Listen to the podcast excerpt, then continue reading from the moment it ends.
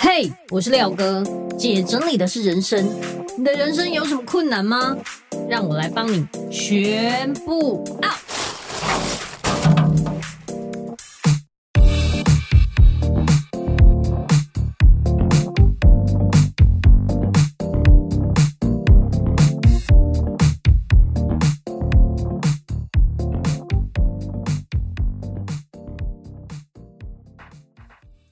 回来，姐整理的是人生，我是你的整理师廖星云廖哥。上一集的说书呢，我们说了高效人生清单整理术的上集，提到了清单可以减少焦虑啊，提振脑力这些。这一集我们就来聊一聊清单可以怎么做。清单可以帮你完成很多事情，你不用再焦虑担心自己可能会忘东忘西等等。而且有了清单之后，你就可以节省时间，那些力气就可以用来做其他的事情，而不是用来记事情。你知道我们的脑力都很有限，很容易失忆。还有，你做事会更井井有条，你的生活中重要的功能就会自动化，让你的人生更自在。再来，你会更有生产力。其实注意力就会用在真正重要的事情上，你就会摆脱不重要的事，这也是一种断舍离，有没有感觉？还有，你可以疏解你的压力，分派工作给其他人，你会更轻松，你就可以从清单上勾选可以交给别人做的事情，然后去找那些愿意帮助你的人。再来，还有很重要的一点就是，你可以节省金钱。你用清单去掌管你所有拥有的物品，或是你要购买的东西，你就不用怕会重复购买，或是该买的没买到。而且你有了清单之后，你的工作会更顺心，你做事会更投入。有没有觉得天哪，清单真是好处多多？现在我们就来学习如何做清单吧。首先就是打包行李的清单。坦白说，我本人非常讨厌打包行李。如果明天要出差，或是明天要出去玩，打包这件事我一定是最后做的，因为我觉得好麻烦，好懒得做。我发现绝大多数人都跟我一样，等到最后一刻不行了，才把所有东西抓进去，然后丢进行李箱里面。虽然说我是收纳高手，我也可以把行李整理得很好，但是我真的好讨厌整理行李。可是说真的，我老公就是这方面的强项，他也会做一个清单，列在手机里面，看要带什么。久了之后，这些东西就会在他的脑海里，他就可以记得要带哪一些东西。作者有提到，如果你有用清单来打包行李，你就可以省很多钱。为什么这么说呢？因为我们一定会忘记带某样需要的东西，没办法，只好在当地再重复买。他就有提到啊，二零一二年啊，美国几家最大的航空公司，光是行李托运就赚了三十五亿。对，你没有听错，就是三十五亿。以每一件行李二十五美元来说，一家三口都还没有开始玩，就要先花七十五美元来寄送这些行李。所以清单呢，能够减少以防万一的选项。当你的行李减少了，你就可以省下那个托运的费用，而且你就不用再担心，如果你有哪些重要东西没带到，你又要多买。清单在行李上的应用啊，你可以先思考，比如说规划你的行程，把你每天要做的事情先写下来。比方说，第一天是交通、晚餐、睡觉；第二天可能是海边、晚餐、睡觉。假设是这样好了。你就可以想象啊，交通上我可能需要哪一些东西，哪一些票券、悠游卡等等，反正就类似这样的东西。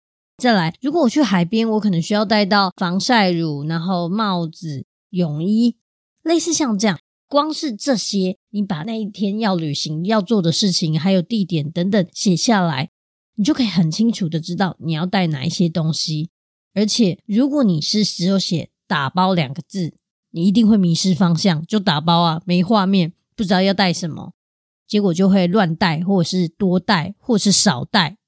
再来，清单可以协助你分门别类，比如说盥洗用品啊、衣服、鞋子啊、首饰、珠宝啊、电子产品、书籍等等，还有旅行相关旅行文件，就像这样，你分门别类，你就知道你要带哪些东西。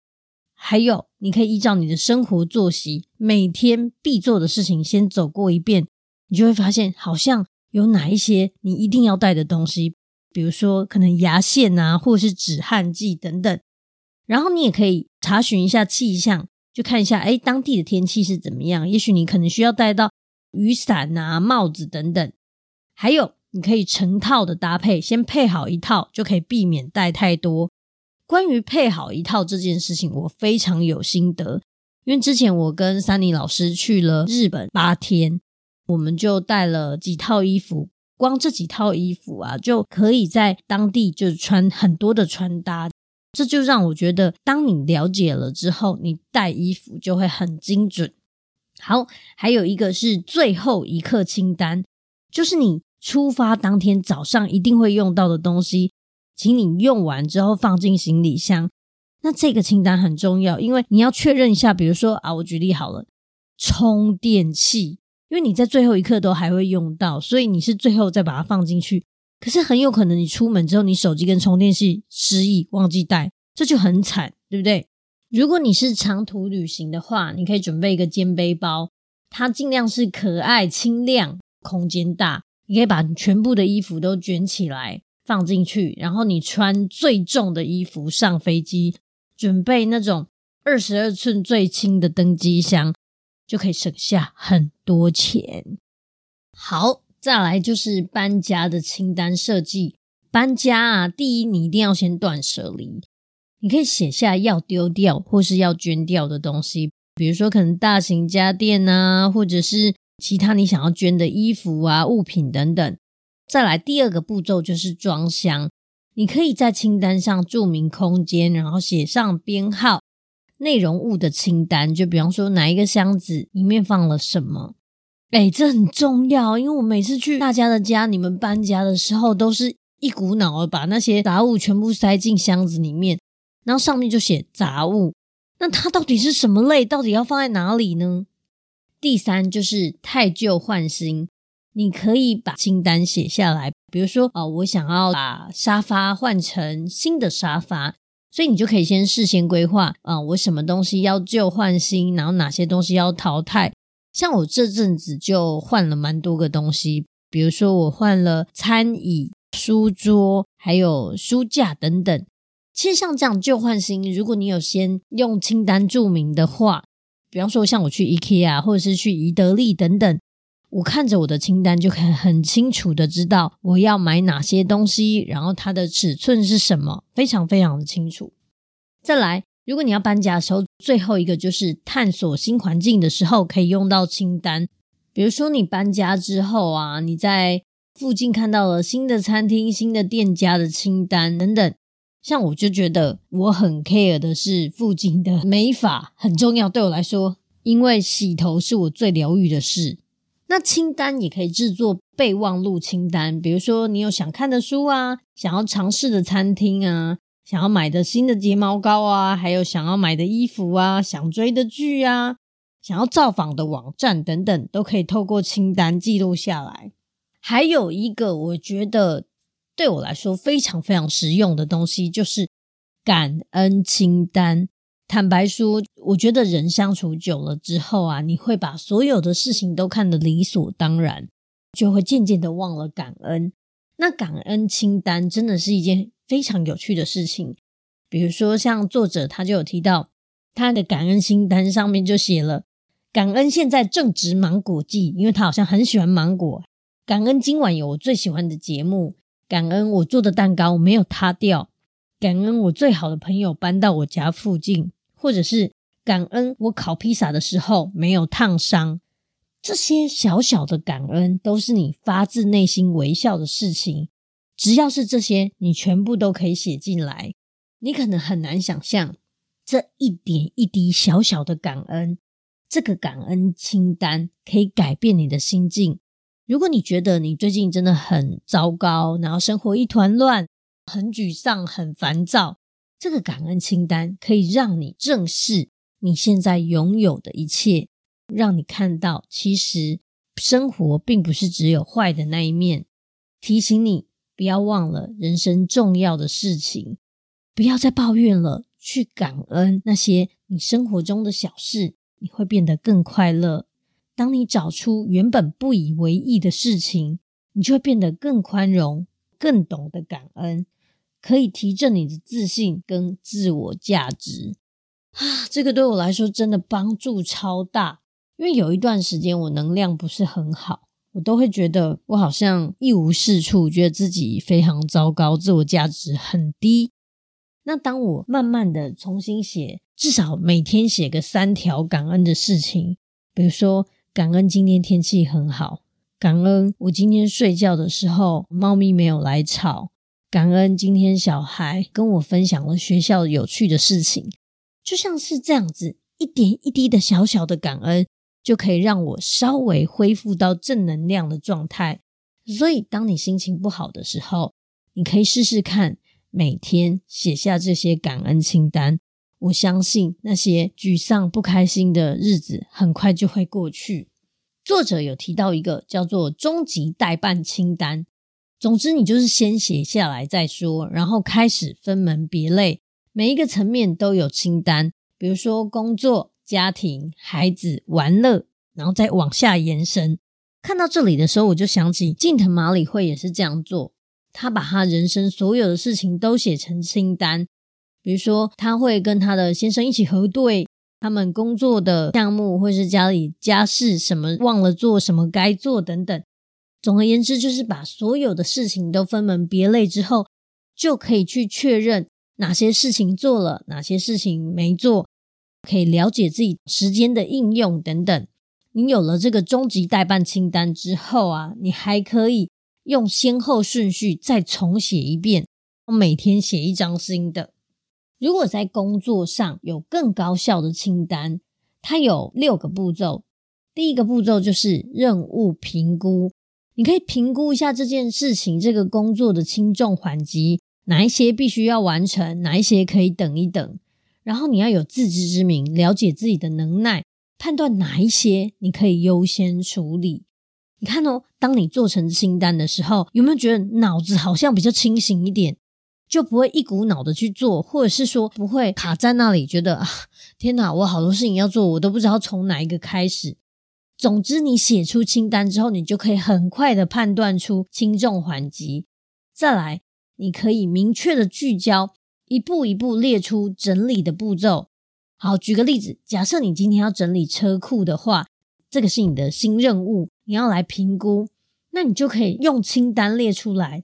第一，可能丢掉不重要的节庆装饰啊；第二，步骤可能就是把全部的工具都集中在同一处啊；第三，可能就是清除停车位上的杂物。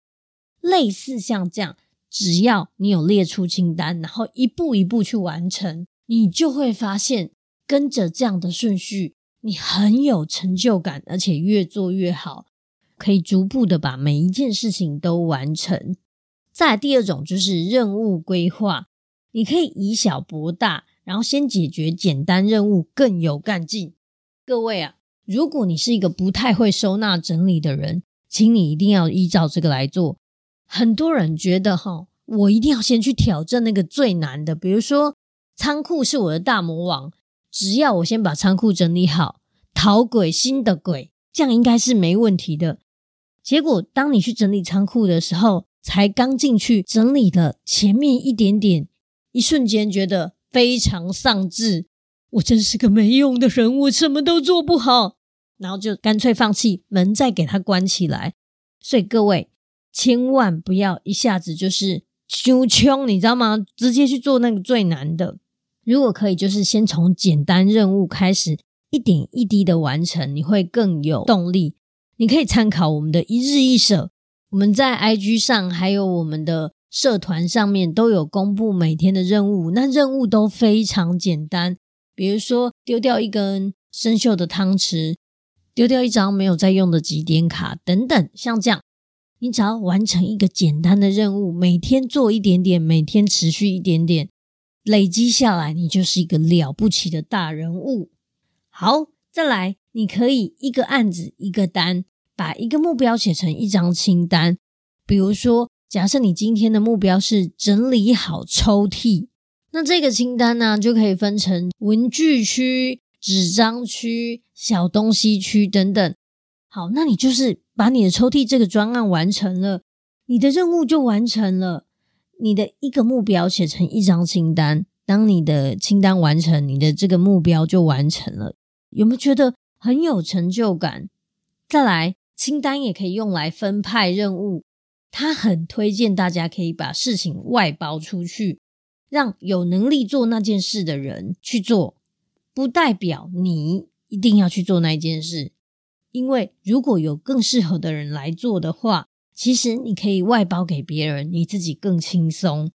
我真的觉得哈，很多时候大家都是上面逮几栋 Q K 嘎地走，然后最后就累死自己。其实，如果你外包出去，把你的任务分派出去之后，不要揽在自己身上，你会发现，哇，我轻松多了，我早该这样做的。我现在自己就是一个外包的状态，除了我的核心，比如说啊创作，或者是啊我去到府收纳这件事，其他的很多我的工作都已经模组化，就可以把比较不重要的事情外包给别人做，哎，轻松超多，大家真的要试试看。那再来，你要学习说不，这个也是我这阵子才慢慢学会的。以前我只要有任何啊，不管是邀约啊，或者是工作等等，我都会想尽办法接下来，并不是我超爱工作，而是我觉得我真的很不好意思拒绝别人。可是呢，久而久之之后，我真的濒临到了极限，像是把自己耗尽一样，我好像快要消失了。所以，它上面说，你可以学着拒绝工作。比如说，你可以跟对方讲说：“不好意思，我没办法接这个工作，可是谁谁谁应该很适合。”利用这样委婉的方式 pass 给别人，或者是你也可以跟对方讲说：“你可以过几周再来找我，因为我现在工作量很满。”像是这样，你学会拒绝之后，去做你真正该做的事情，你会活得更舒服，然后工作也更有冲劲。接着，你也可以为自己设定一个期限，比如说，我在这个月一定要做好哪一些事情，像这样子，有了一个期限之后，你做事就比较不会拖拖拉拉的。然后奖励自己，你可以跟自己讲说：“哦，如果我写完这个稿子，我就能上脸书十分钟。”像这样子更高效的清单呢，除了有期限，然后奖励自己，最后一个步骤就是提醒自己。设定一个提醒自己的方式，拿清单起来看看，就是诶，我还缺了哪些？那我已经完成哪些了？就像这样，更高效的清单可以帮助你把所有不管是工作上、生活上的任何事情更有效率的完成。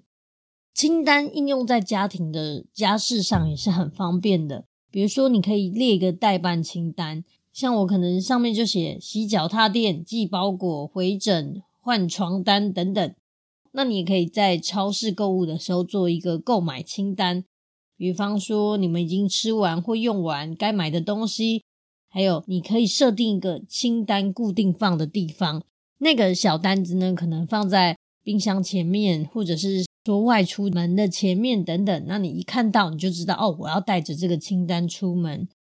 你也可以做一个旅行规划清单，比如说。我要去花莲吃什么火锅啊？我要去逛博物馆呐，我要去滨海公园野餐呐，我要骑天鹅船呐，我要吃当地小吃等等。像这样旅行的规划，你就不怕你的行程会 lost 掉。OK，今天我分享了这本书《高效人生清单整理术》，大家学了这么多清单的应用方法，有没有想要立刻去写一张清单，让你的脑子释放一下这些压力跟焦虑，好好的依照清单的事情去做。好，那我们今天的分享就到这边。如果你觉得这一集对你来说很有帮助，欢迎分享出去，也欢迎你到我的 Apple Podcast 底下评分留言，记得给我五星好评哦。那也欢迎你到我的粉丝专业收纳幸福廖星云，跟我分享你的感想。那我们下集见，拜拜。